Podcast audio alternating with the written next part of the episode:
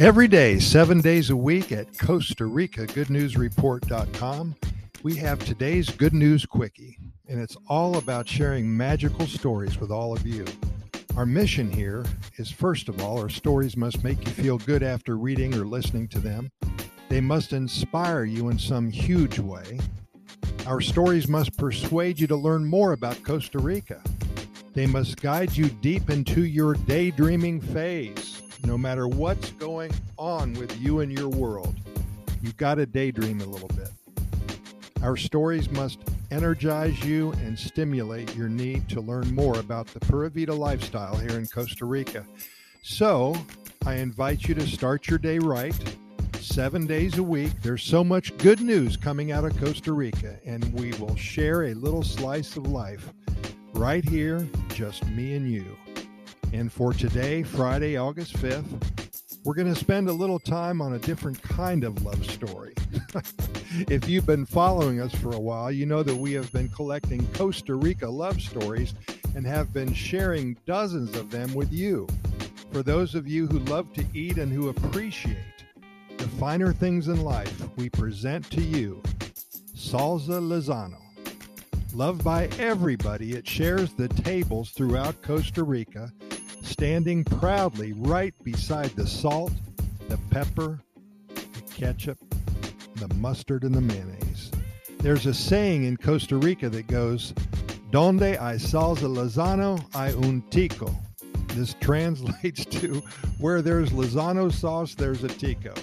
Lozano sauce, also called salsa Lozano and salsa inglés, is the pride and culinary joy of Costa Rica. For over 100 years, Lozano sauce has been a staple on every table and in just about every home. It has also captured the taste buds of travelers from all over the world. In 1920, a man from the province of Alajuela named Prospero Jimenez created a sauce that would quickly and forever become Costa Rica's national sauce. Prospero owned a bar in the middle of town between Central Street and 4th Avenue. He had been playing around with pickling recipes and eventually created a boca, which is what Costa Ricans call a snack, of pickled vegetables. Due to popular demand, he began mass producing his creation and started selling it to local grocery stores. And man, oh man, it caught on quickly. And a few years later, Lea and Perrins Worcestershire sauce, you know what that is, well, that hit the shelves in Costa Rica. Prospero tasted this newly popular sauce and decided that he could make a way better version himself. So that's what he essentially did, and the sauce that we now know and love as Lozano salsa was born.